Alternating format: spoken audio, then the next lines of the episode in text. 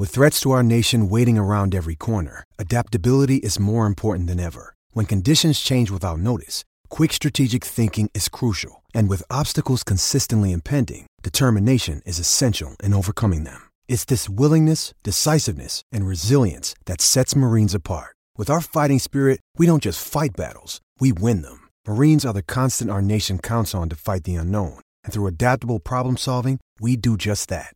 Learn more at marines.com. Love this podcast?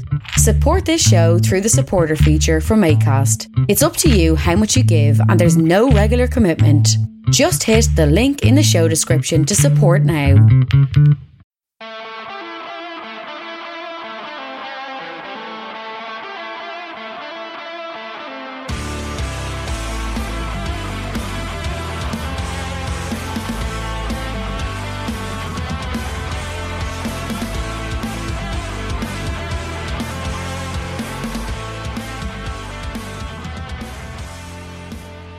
What's good, boys and girls? Welcome to the Two Footed Podcast. On Tuesday, the 23rd of March, we are brought to you by EPLindex.com in association with our presenting sponsor, Liberty Shield. Liberty Shield is, of course, a VPN provider that's a virtual privacy network.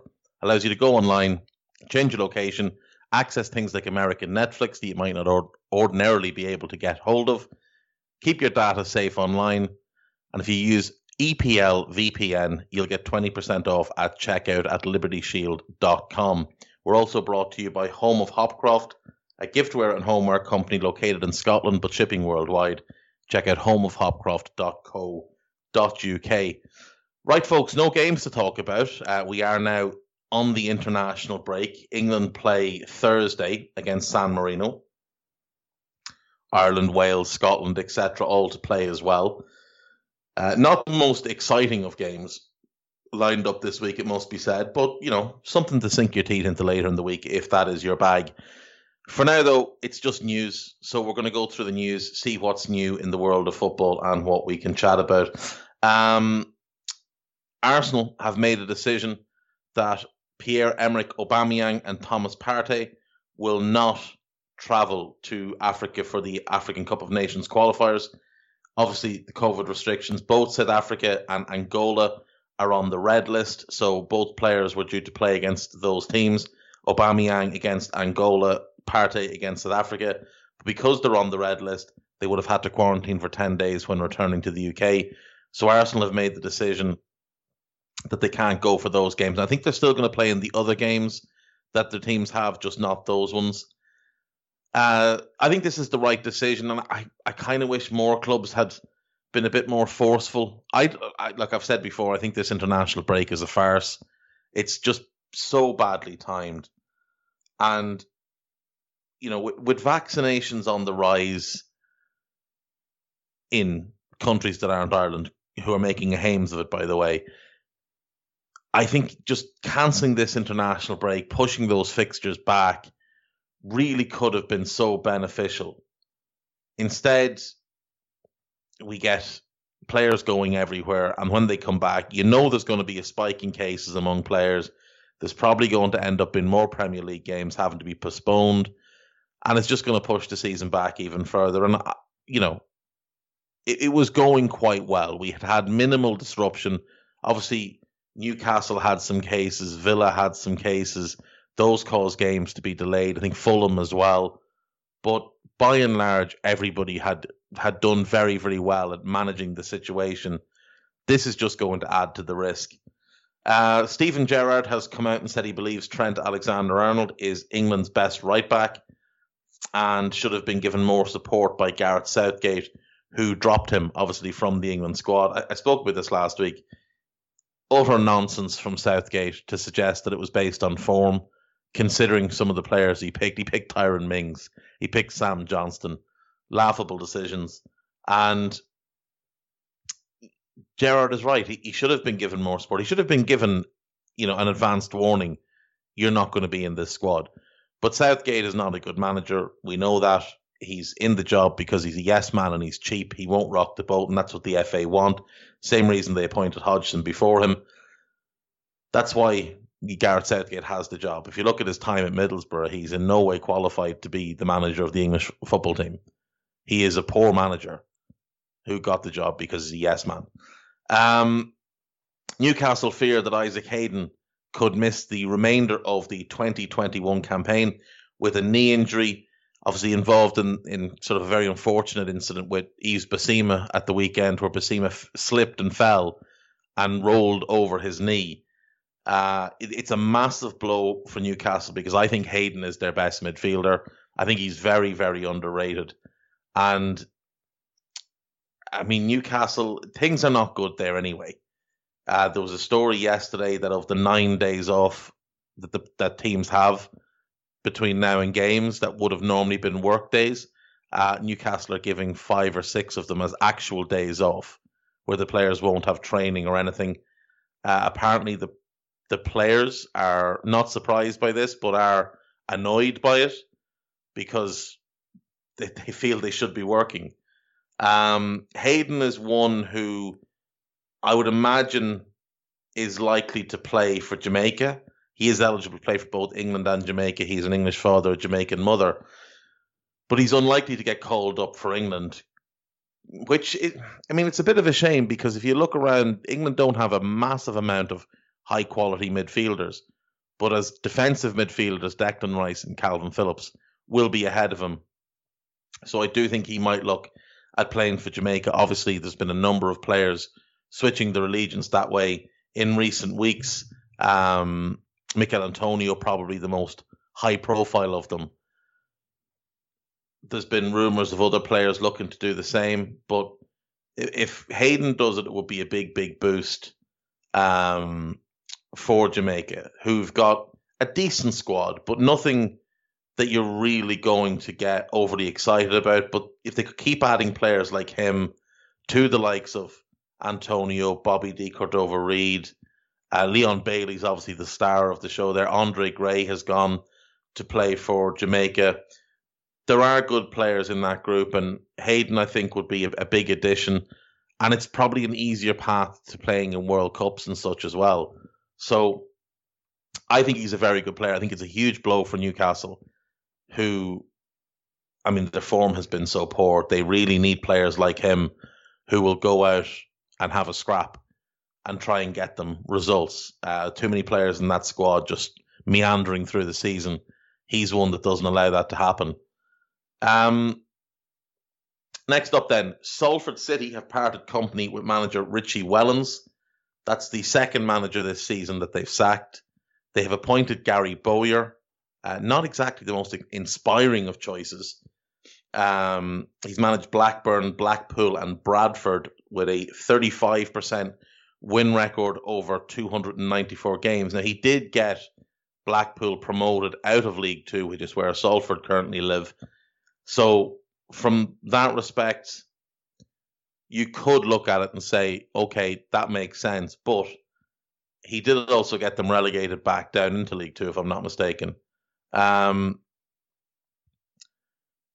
it's an uninspiring decision. Neville has Gary Neville is obviously one of the owners of Salford City. He's spoken in the past about how managers need time, and you can't really judge a manager unless they have a couple of years in a job. But yet, they continue to to sack managers at Salford City. They've been through a lot of managers, and it's it's getting to the point where you'd wonder will they just appoint one of themselves? Will it be a case where either Scholes or I don't think Neville would do it because of the disaster he had at Valencia. But Scholes has taken the job previously on a um, caretaker basis. He managed five games earlier this season if Ryan Giggs was to leave the Welsh job, maybe he would take it. Uh, Phil Neville's the best manager of that class of 92 of, of the group that owned the club, but obviously he's just taken the Inter Miami job. Beckham has no interest in management. Scholes might be the one who makes the most sense for them. But then what happens if he does badly? I mean, it would be very awkward if they had to sack one of themselves. it's a strange situation where Neville is saying one thing with regards to his job and then in his business that he runs, acting a completely different way. It's quite hypocritical. And it's not like Salford were having a bad season. Like, that's worth pointing out. Salford were having a solid enough season. At the moment, they sit ninth in the league. They had lost two of their last three, and they were, hadn't won in four. I think it's only one win in the last eight games. But at the same time, they are only six points off the playoffs with a game in hand on Newport. So it's not like the season was going disastrously badly. Last season they finished 11th. So this season had been a little bit of progress. They're obviously very ambition, uh, ambitious. They really want to do well. Their home record has been great. They haven't lost at home this season. They've lost 10 times away. That seems like something that might be more on the players than the manager. Um, they have by far the biggest wage bill in League Two. Uh, they have no problem paying wages and, and overpaying for players in, in that division. They've got some quality players there. I mean, George Boyd has played Premier League football. He's a very talented player in, you know, Peterborough, Nottingham Forest, Hull, Burnley, Sheffield Wednesday. He's been around, he's done a lot. Um, he's a Scottish international. And like he's there, you know. I know he's 35, but they're, they're not paying him League Two wages. He's getting decent money. Ian Henderson's another player that's played a bit higher. So they don't have any any shyness in terms of paying wages.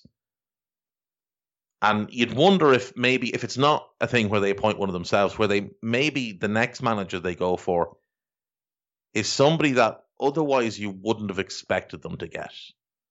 Like maybe they now not to say a Premier League caliber manager, but maybe they reach up into the championship and pull a manager from there. In the same way that Leeds appointed Bielsa when they're in the championship. Maybe Salford do a similar thing where they reach up and get a manager that probably should be out of their reach, but they'll they'll overpay him to drop down and build something and actually look to put something in place for the long term. They clearly do have big ambitions for the club, but the plan doesn't seem to be very well laid out as things stand anyway. Um, the WSL, that is the Women's Soccer League, have announced a landmark TV deal with both BBC and Sky. So it's a three year deal to broadcast, sorry, Women's Super League. That's my mistake. Women's Super League. Um, from the 2021 22 season, BBC will broadcast 22 games live with a minimum of 18 to be shown on either BBC One or BBC Two, and Sky will show up to 44 games with a minimum of 35 shown on between Sky Sports Football, Premier League, or main event channels. Matches not selected for broadcast will be shown live on the FA Player. This is massive news, and this is brilliant news. Finally, there's going to be a real injection of big time money into women's football in the UK. And you often hear stories about the you know the differences in how female players are treated and the facilities that that are made available to them in comparison to their their male uh, counterparts. Like for example, Liverpool, the women's team don't train at the same training ground as the men. They train at to call them second rate facilities would be to do them a massive favor because they're awful um, it's been an issue that has been widely covered, and well, I say widely covered, widely covered among the Liverpool community, hasn't been nationally covered, and I suppose for every other club, it, it's probably largely along the same thing. But seven million a year for three seasons is definitely going to be a big boost. 75% of the money will go to those in the top flight, and then 25% will be filtered down into the, the second division, the championship. And the FA are hoping to make a significant investment in refereeing in April as well to up the standard of that, which again, huge. The new deal will make the WSL the most watched women's sports league in the world, ahead of the WNBA, ahead of the National Women's Soccer League, which is the American version. Both of them peak at about 100,000 viewers each week. They're hoping that this deal will mean much bigger figures for the women. And, and that's absolutely brilliant. It's absolutely brilliant that that's going to happen. Um, there's a bit more to come on that as well. I'll get back to that. Um, I, I just I'm I'm really excited about this. I think it's great. I really do. I think the more investment we see, the higher the standard of football will be, and the higher the standard of football will be, the more the women are going to get paid, and it's actually going to be, you know, they're not going to have to play a full professional career and then go get a nine to five after they're done, which is the case for most of them now. Most professional women football players, when they finish up, will have to go and get a normal job because they won't have the opportunity to sustain a proper living after they play from their playing days. I saw something yesterday. Sue Bird, who's one of the all time great women's basketball players, has played the same amount of years in the WNBA as LeBron James has played in the NBA. They've both won four titles. Sue Bird makes about 300 grand a year and LeBron James makes about 30 million a year. She's made somewhere of about 5 to 6 million in career earnings and then a bit more from endorsements.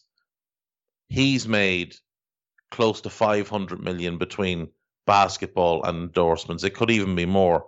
It just shows what an incredible disparity there is. And like, I'm not call, calling for parity or par- parity at all. I'm not saying that they should be paid the same or anything like that, but the gap should not be as big as it is.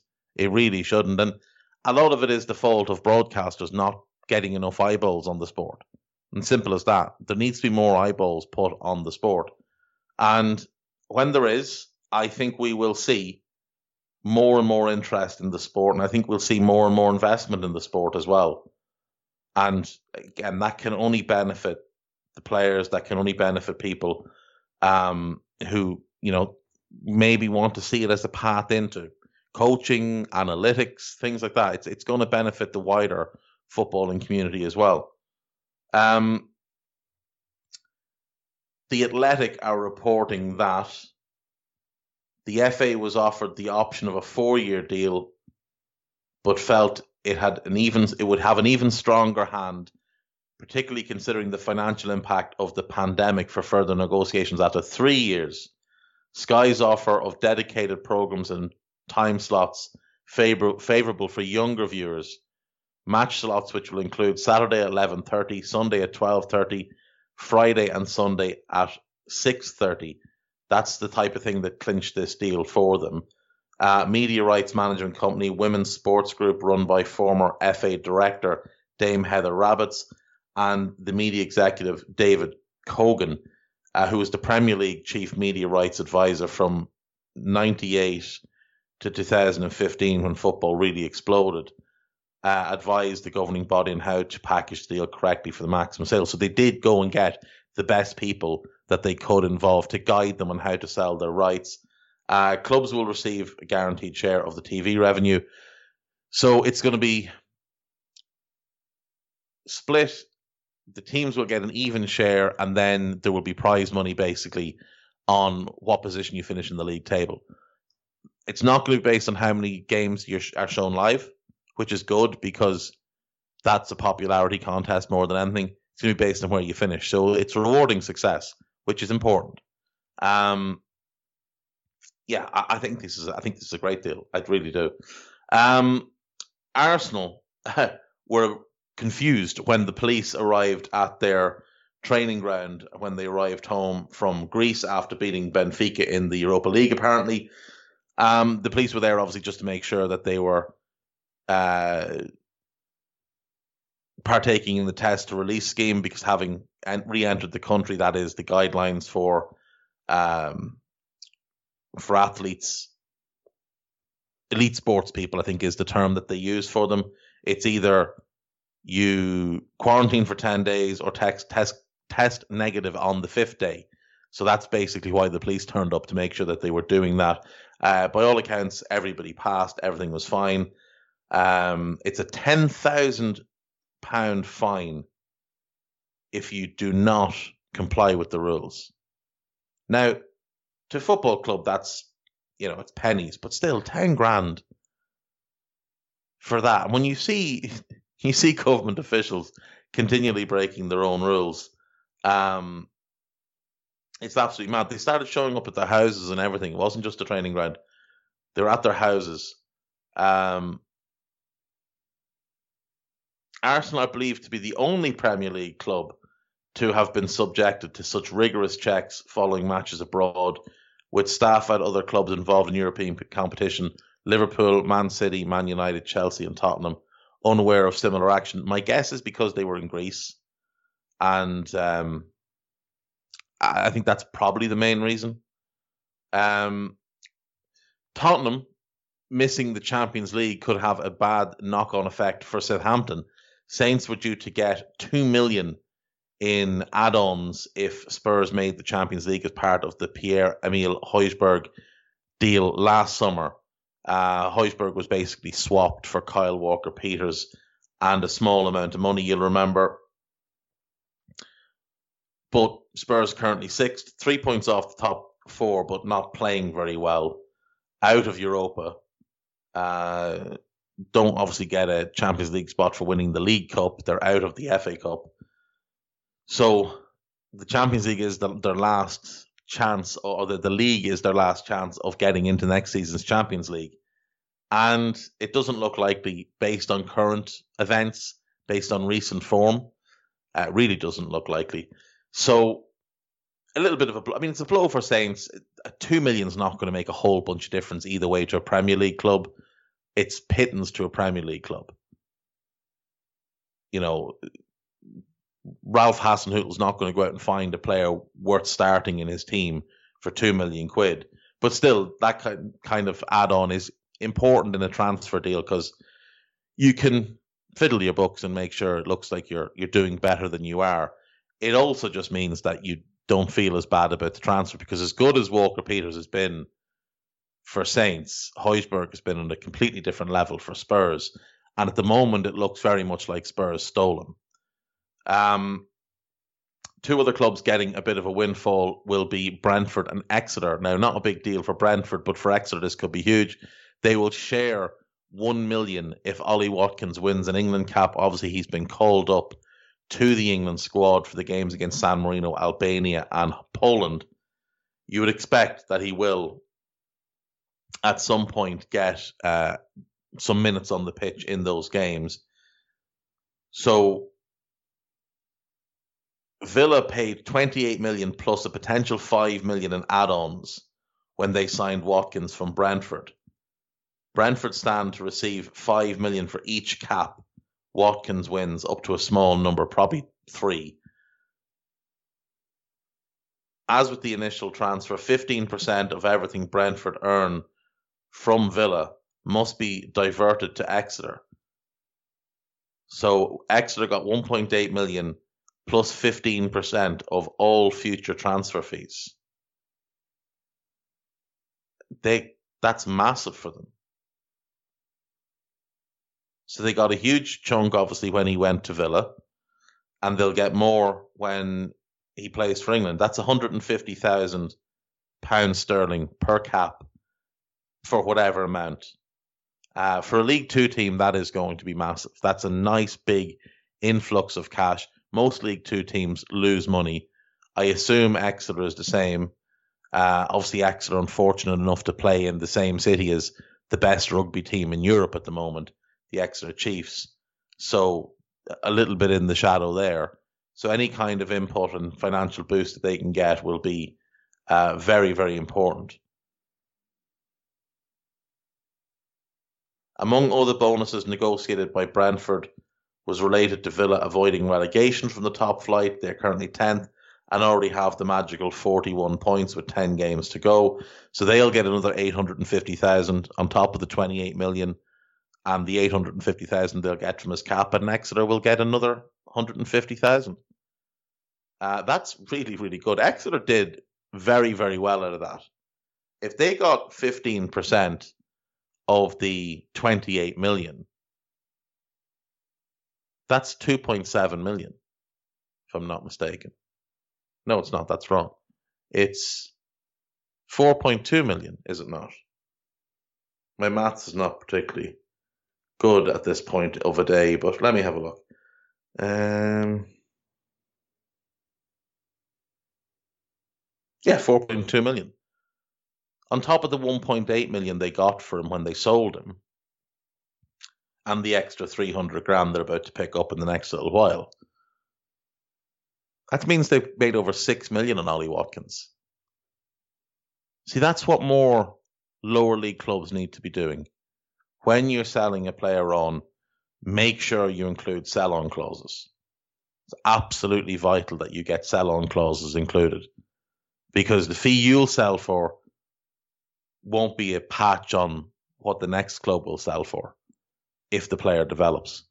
Um, the more information continues to come out on the football index crash. By all accounts, it does not look very good at all for the people who are behind Football Index. A leaked document has revealed that the Gambling Commission was, was warned as early as January 2020 that Football Index boasted that just 2% of users lost money, suggesting a pyramid scheme type model. The links between Football in- Index and the sorry, some of Britain's uh, most senior gambling figures uh, do not look particularly good for anybody, especially as they were presenting themselves as the stock market for footballers when, you know, in actuality, it was pure gambling. Uh, their allowance of people to cash out instantly um, was sustaining the bubble and pumping it up to unrealistic levels. And unfortunately, because of how they marketed themselves, they weren't being honest with customers about what they were. Now, obviously, they were licensed by gambling commissions, but Joe Soap is not going to know that on the street. They were presenting themselves as a stock market and people have lost thousands and thousands of pounds. And you know, with the min administration now, I think fifteen percent is all they'll have to pay back, basically. So if you had ten grand in, you'll be lucky to get a hundred. You'll be lucky to get fifteen hundred back. That's really not ideal. There's a tweet here from Adam Cole, who I believe is the founder of Football Index. Uh, busy day. This is from 2018. Busy day at Football Index. I've just met with Nasdaq to discuss beefing up beefing up our trading software with their technology. Absolute shameless.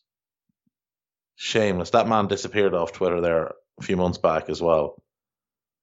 Uh, there's going to be a massive, massive inquiry into this. And it will be no surprise if Adam Cole found, finds himself in quite a substantial amount of trouble.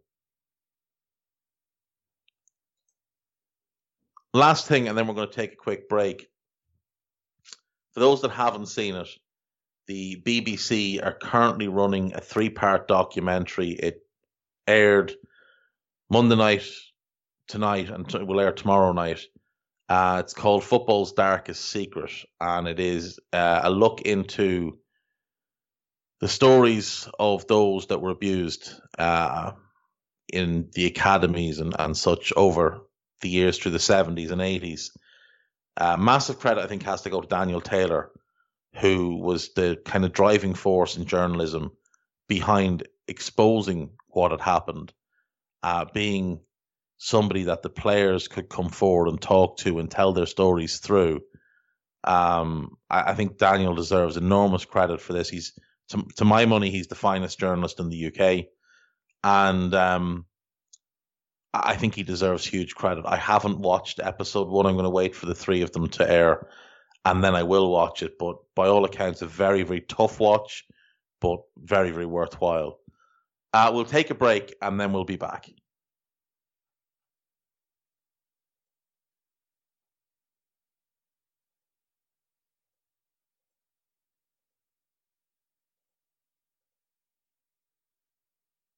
Right, we're back. Um, hope you enjoyed those lovely ads. Um, big debate stemming from a podcast last night, I believe it was, with Rory Smith, Micah Richards, and Chris Sutton on Five Live talking about the England squad. And Micah Richards adamant that Gar- Jack Grealish must play. Um, Chris Sutton disagreed with him, and I, I think I have to agree with Chris Sutton. So Gr- Richards comes out and says Villa without Grealish are a good team. With him, they're exceptional. Exceptional. They were ninth when he was in the team. They're tenth without him. They're not exceptional. They've never been exceptional uh, with him in the team. Um, he says you need Grealish to help Kane get the goals. It's a bizarre claim. He says that if you do your homework. Southgate says he's picking people on form. If you look at the stats, Grealish has created more than double the amount of chances of anybody else. And that is true, he has.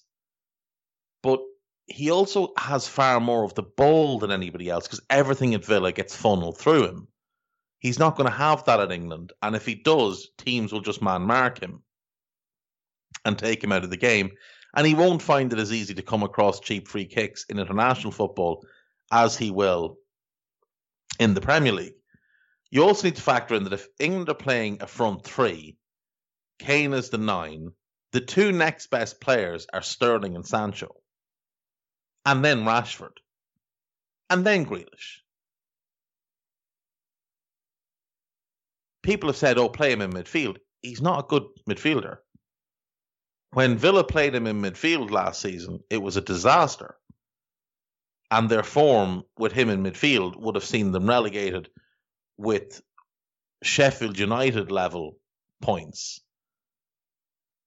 Grealish can't play in midfield at the highest level. That's why he gets shunted to the left hand side. He could maybe play as a 10 if you played 4 2 3 1, but Southgate doesn't do that. You could play Grealish behind um, Kane with Sterling one side, Sancho the other, and get the four of them on the field. But then you're still leaving out Marcus Rashford, who's more deserving of a spot in the team than Jack Grealish.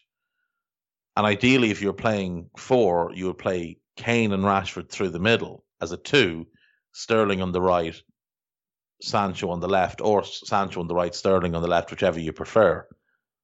That might get more out of them. But this idea that Grealish has to be in the team is absolute nonsense. He had a good first half of the season, then his form dipped, then he got injured. So what would he be in the squad on the basis of? If it's based on form, he doesn't get in. He's not playing well at the moment, and he's injured. So look, as good as he is, there's also the Phil Foden factor. Foden is having an incredible season, is much younger than Grealish, than Grealish, has a much higher ceiling than Grealish. His cha- Grealish's chances created per game are actually not double anybody else's. I mean, Sancho's are quite close. Mason Mount has decent numbers. I think Mason Mount's best option for England is in central midfield. Um, I think Mount and Rice is probably the the long term pairing. Uh, if you're going to play four three three, Henderson will start for now. Uh, once, well, assuming he's fit, so you go Henderson, Rice, and Mount, but there's no spot up front for for Grealish. There just isn't. Not in a 4 3 3, not in a 3 4 3 unless they play 4 2 3 1, there isn't a spot for Jack Grealish.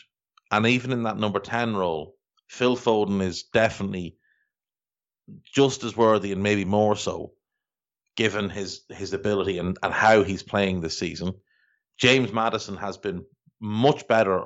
Well, he's injured as well, obviously, but he was in much better form leading into his injury than Grealish was. So I, I just don't see how anybody can demand he would come into the team. There will be situations where you definitely play him. You play bad teams, you can definitely play him. If you play teams that are going to park the bus, you play him then. But against good teams, no, absolutely not. Um, England have some great options, but Jadon Sancho needs to be starting every game he's fit for because he's absolutely sensational. Raheem Sterling needs to be starting every game. He's one of the best players in the Premier League. He's one of the best players in Europe. And you've also got to factor in the likes of Saka, Harvey Barnes. I don't know if he'll ever get back to his best level, but Dele Alli, if he was fully fit and back at his best, he would be in the mix, and he offers more than Grealish in my view. So I think this I think Grealish is a good player. I think he's also very overrated. Very overrated. He does create a lot of chances. We will not take that against, uh, take that away from him.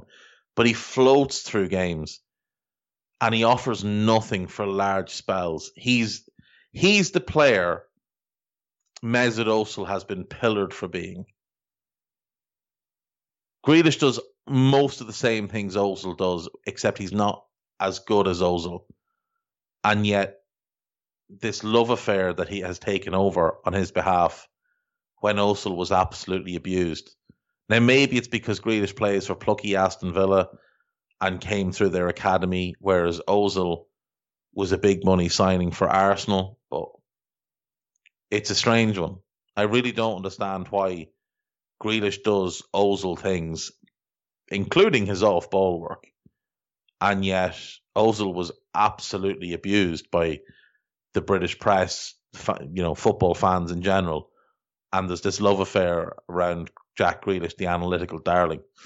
Um, we're going to finish up with a quick bit of gossip, but before we do, Ole Gunnar Solskjaer has found himself in a little bit of trouble among uh, certain members of the press who've taken umbrage with his statements that you know winning trophies is just about ego and things like that.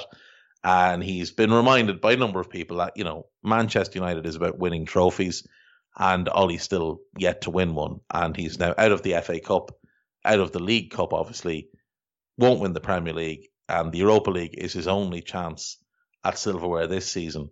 So he needs to get it right. Um, Southampton striker Danny Ings could be a target for Manchester City as a potential successor to Sergio Aguero, and Liverpool could benefit if Southampton do sell Ings as they inserted 20% sell on clause in the deal when they sold him to the Saints. Now, two things. I believe he has a year left on his contract after this season, which means his value is not going to be great. He's also extremely injury prone. And he's 28. You're not going to get massive money for him. He'll be 29 this summer, turns 29 in July. I don't see Man City spending big money on a 29 year old with his injury record and only one very good season under his belt. A couple of decent ones, but only one very good season. I don't think City touch him. I don't think he's a top four player. I think that's just media nonsense being made up because Obviously, he's turned down contracts there so far. And City, everybody knows they want a striker. I think it's just two plus two. It's also coming from Sky Sports. Let's be fair. Sky Sports sources are Twitter. Um, Manchester United cut off for 23 year old Donny van de Beek as a make weight in potential dealings this summer. I said it when they signed him. It was a signing for the sake of a signing. They signed somebody in the hope that it would pacify the fan base after they'd messed up their summer. They never had any intention of keeping him. Now, I don't know where he would go as a make weight. I mean, Dortmund aren't going to take him because they couldn't afford his wages, And I don't think he would be agreeable to that move either. So if they wanted Sancho, he's out of that deal. Um, and he's definitely not. They're not going to take him for Haaland either. Like I don't know who United want this summer. I would have thought like Declan Rice would have made a lot of sense for them. Um, they've been linked with Ben White. I don't think Donny Van de Beek is going to West Ham or uh, Brighton. They wouldn't need him for the, the Ben White deal. I think that'd be, you know, a bit redundant because value wise, they're probably about the same. Um, but Declan Rice would make a lot of sense to them. But I don't see Donny Van de Beek being in a rush to go to West Ham. Uh, Newcastle boss Steve Bruce is to give players six days off, six days off over the next interna- over this international break. They were only due to work nine of them, and he's given them six of those off. Absolutely fantastic. Um, I don't know how they stick with him. I, I if he's still the manager when we come out of this international break, that is Newcastle accepting relegation. That's what that is. They are accepting relegation. Zambia forward Patson Daka, who scored 20 goals in 18 games at RB Salzburg this season, is attracting interest from Manchester United, Manchester City, Liverpool, and Arsenal. Yeah, and not surprising. I mean, he's very, very good in front of goal. I think he needs a move to an in between team. And if I was Southampton selling Ings, I would turn around and buy Patson Daka. If I was Fulham and I stayed up this summer, I would buy Patson Daka. If I was Brighton, I would buy Patson Daka that's the level I think of club that should be in for him now because I think he needs to go somewhere where he's going to play every game. He's 22. I don't think he can afford to go and sit on the bench at United or City or Liverpool or Arsenal and hope. Now he might start for Arsenal. In fairness, uh, if if uh, Lacazette were to leave, but you know, he, I don't think he can afford to go to Liverpool, City, or United and sit on the bench. I think that will will ruin his development. Um, Wolves have set their sights on, Ar- on Sevilla's Argentine winger Lucas Ocampos for less than his 62 million release clause. There's rumours that a couple of Premier League clubs have interest in Lucas Ocampos. He's a very, very good player, uh, but his contract runs to 2024. So I'm not sure why Sevilla would take less than his buyout clause. Now, they might take a bit less, but I don't think it will be a massive reduction. I think they'll be very keen to get as much as possible. And uh, with respect, I don't see Wolves paying 50 million for him, which is the type of fee I think you'd have to pay for him. Um,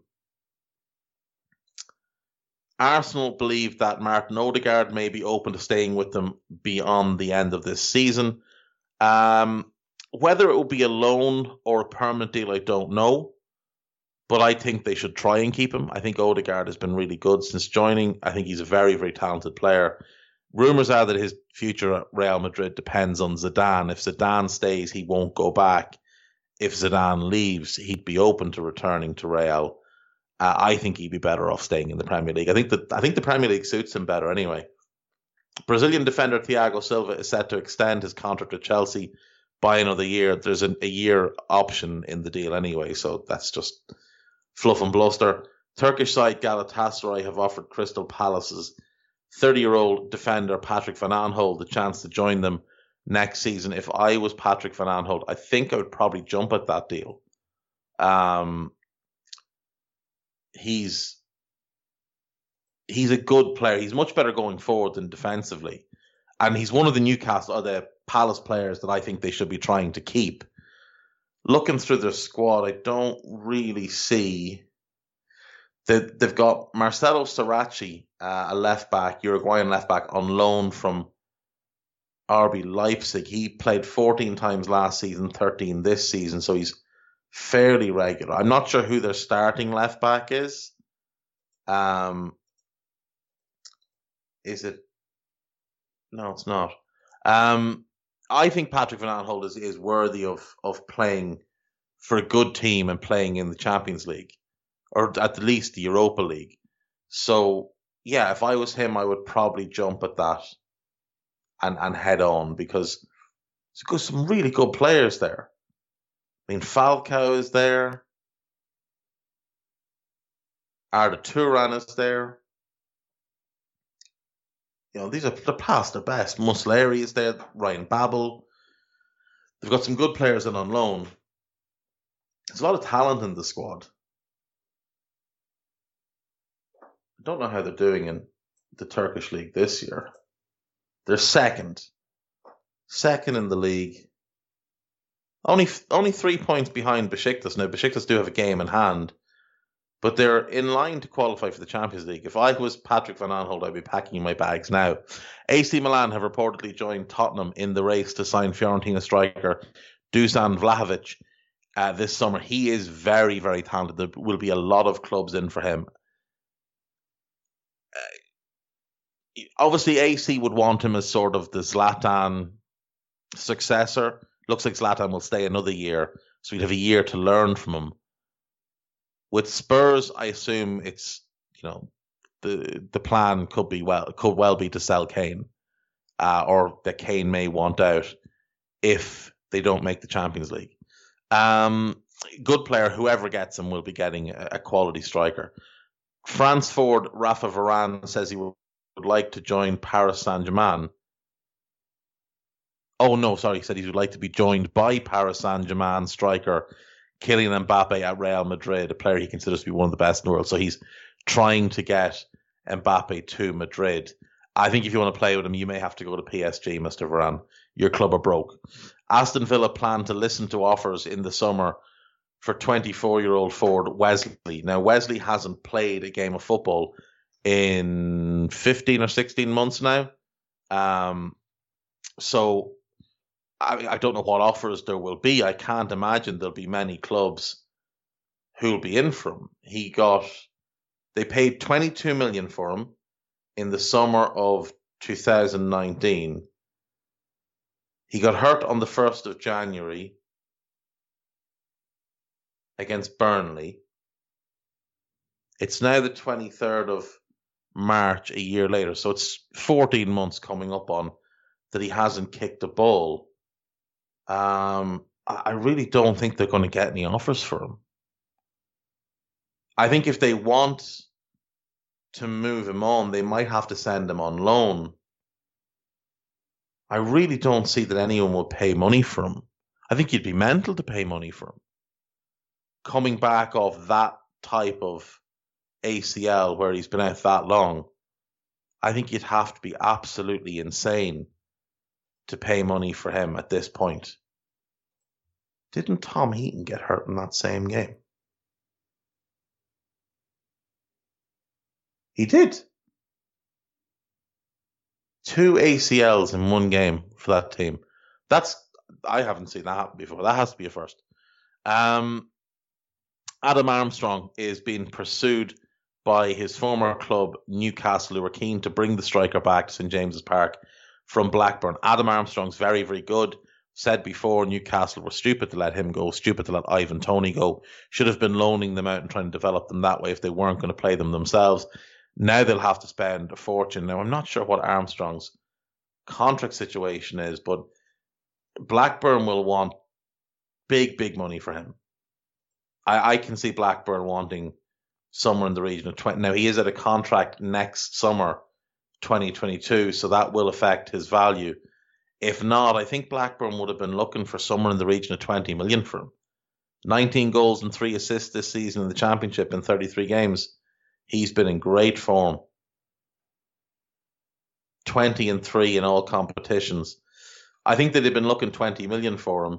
Um, there will be a bunch of clubs interested in him. Again, if a Danny Ings replacement, if Ings leaves Southampton, very, very good player.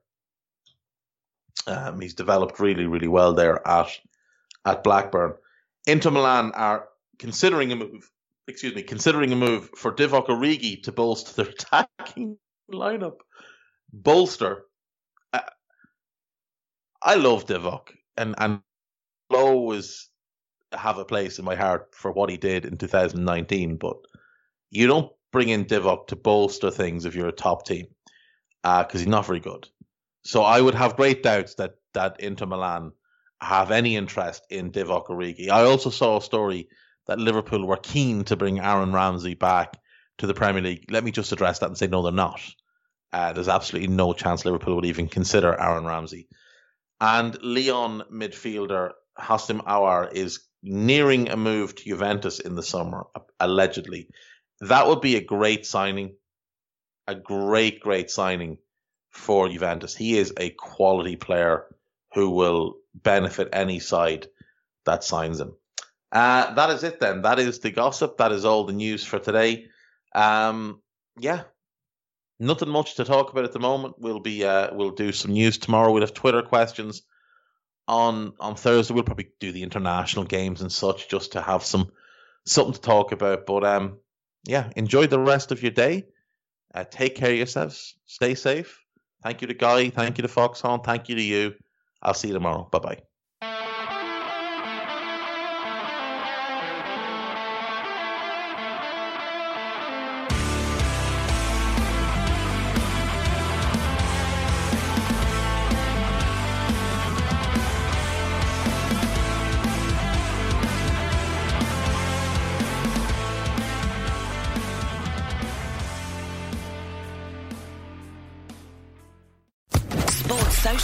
Podcast Network.